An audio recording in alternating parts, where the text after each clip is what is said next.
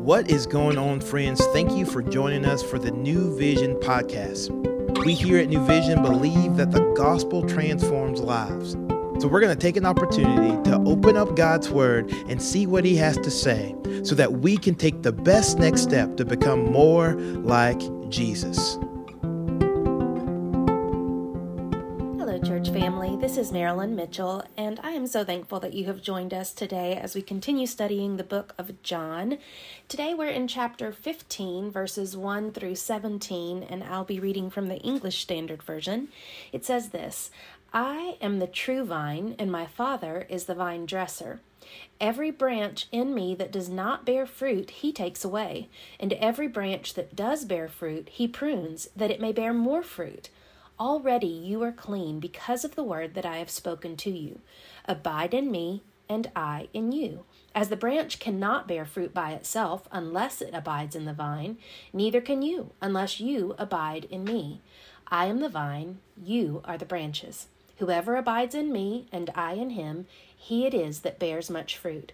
For apart from me, you can do nothing. If anyone does not abide in me, he is thrown away like a branch and withers, and the branches are gathered, thrown into the fire, and burned.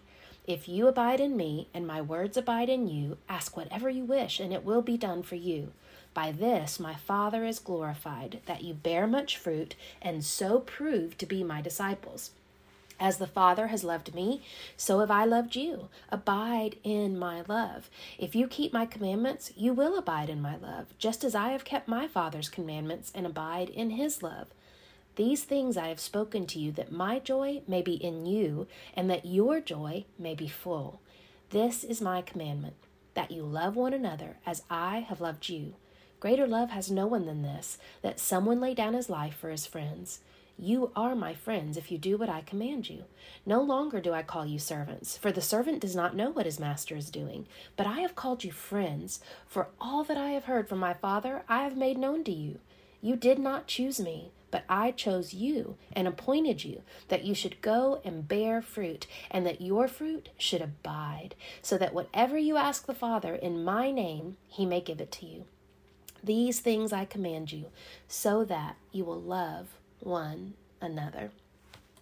Well, if you, depending on how you study the word and, and the tools and, and tricks, I guess, that you use to help, um, if you are a keyword underliner or marker, or if you're not, maybe you can start. Um, there are a lot of keywords that are repeated in this passage.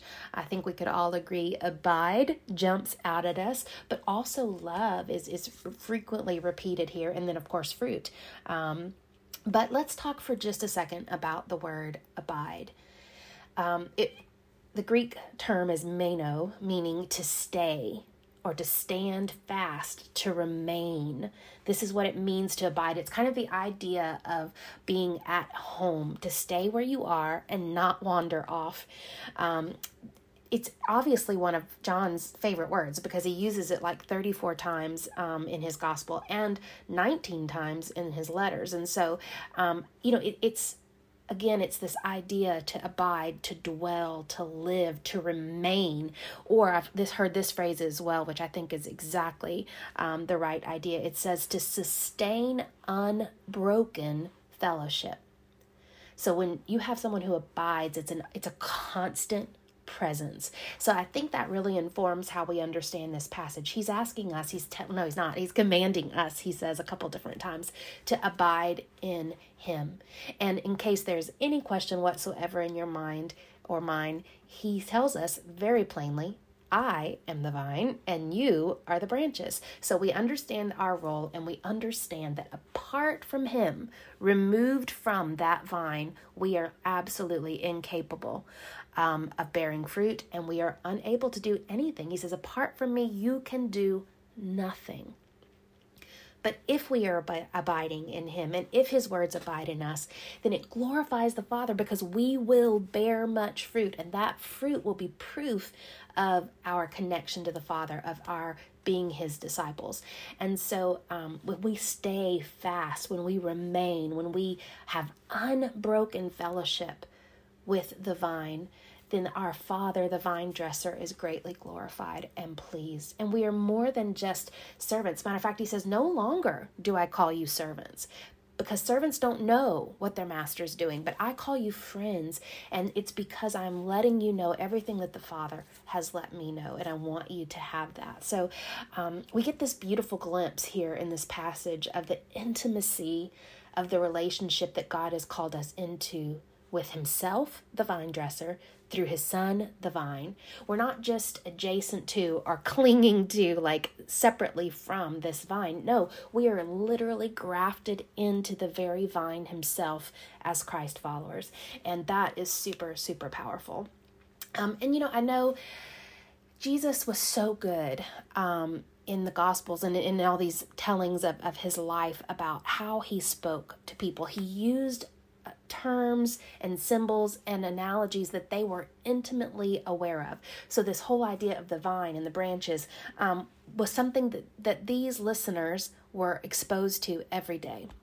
They were very familiar um, with this. Uh, symbology. And so for us, I mean, obviously, I think we can also understand um, what this means, even if we're not actually in um, proximity to a vine every day um, that bears fruit. But nevertheless, one of the ways I think of it in these modern times is also like, you know, the power plug being uh, inserted into the power grid, right? That plug or the device attached to it is absolutely useless, cannot do anything unless it's connected to the power grid, unless it's inserted and, and stays, remains. Just a few minutes is not enough to charge that thing to, to sustain and to stay and to abide. And so for me, that's just a really good reminder that we have to be in unbroken fellowship to truly produce the fruit that brings our Father glory. And you know, it's um, if if we're feeling weary and withered and dried up, we really need to do some some self-evaluation and, and pray that the Spirit will reveal to us any areas where we are failing to abide in Him. Because this kind of abiding requires a full body, mind, and spirit surrender. We must be fully engaged in this grafting into this vine, right? We can't have be partially connected because we won't receive the full nourishment that is necessary. And so, um, you know, I had a beautiful um, arrangement of flowers recently and i was kind of thinking through this how gorgeous they are and how for a few days they kind of do maintain just this beauty as a matter of fact some um, flowers that had not yet opened will open and they'll bloom and it's so beautiful but it's kind of an illusion isn't it because very quickly it, before you realize it, now things are falling off and it's turning dead. It starts to smell the water that the flowers are in, right? And it's the same idea. I think sometimes we get good and nourished, right? We're in the Word, we're accountable to small group, we're in connection and community with biblical believers, and uh, we're doing really good. And so then we think, you know what? I'm going to disconnect for a minute. Maybe I'm going to go on vacation. Maybe I'm going to do whatever, but I'm going to kind of step away from those things for a second and do some of these things that I need to do or want to do and and I'll come back. Well, it, it doesn't work that way. Um, this grafting in, this abiding, means that there is no off switch. We're connected, and I love. Um, Oswald Chambers talks about this. He says, Abide in me in intellectual matters, in money matters, in every one of the matters that make human life what it is. Our lives are not made up of just one neatly confined area. Think of the things that take you out of position of abiding in Christ. Maybe you say, Lord, just a minute, I still have this to do. Or, yes, I'll abide as soon as this is finished, or as soon as the week is over. It will be all right, Lord, I'll abide then. And he says, No, get moving. Begin to abide now. In the initial stages, it can be a continual effort to abide, but as you continue, it will become so much a part of your life that you will abide in him without any conscious effort. Make the determination to abide in Jesus wherever you are now or wherever you may be placed in the future. And then this other quote that I, I love for D.L. Moody, it's very simple, but it says, Fruitful branches bend low.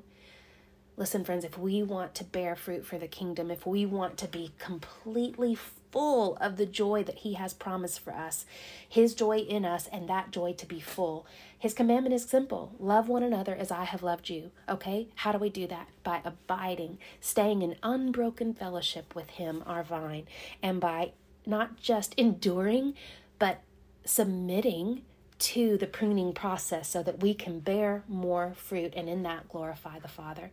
So I pray that today, if there's a place where you're weary, where you're withered, where you feel like the fruit just can't come and won't come, just remember apart from Him, we can do nothing. So that's where we've got to start. Are we connected to the source? Are we in unbroken fellowship? Are we abiding, remaining in Him?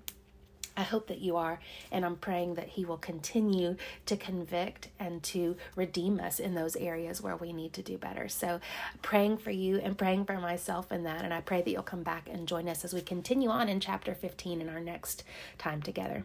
Thanks so much. Have a great day. Thank you for joining us today for the New Vision podcast. We hope that you have heard a word from the Lord and that you can better walk today in light of God's word. To find out more information about New Vision, we would love for you to follow us on Instagram at New Vision Life or look us up online at newvisionlife.com. And as always, we look forward to seeing you tomorrow.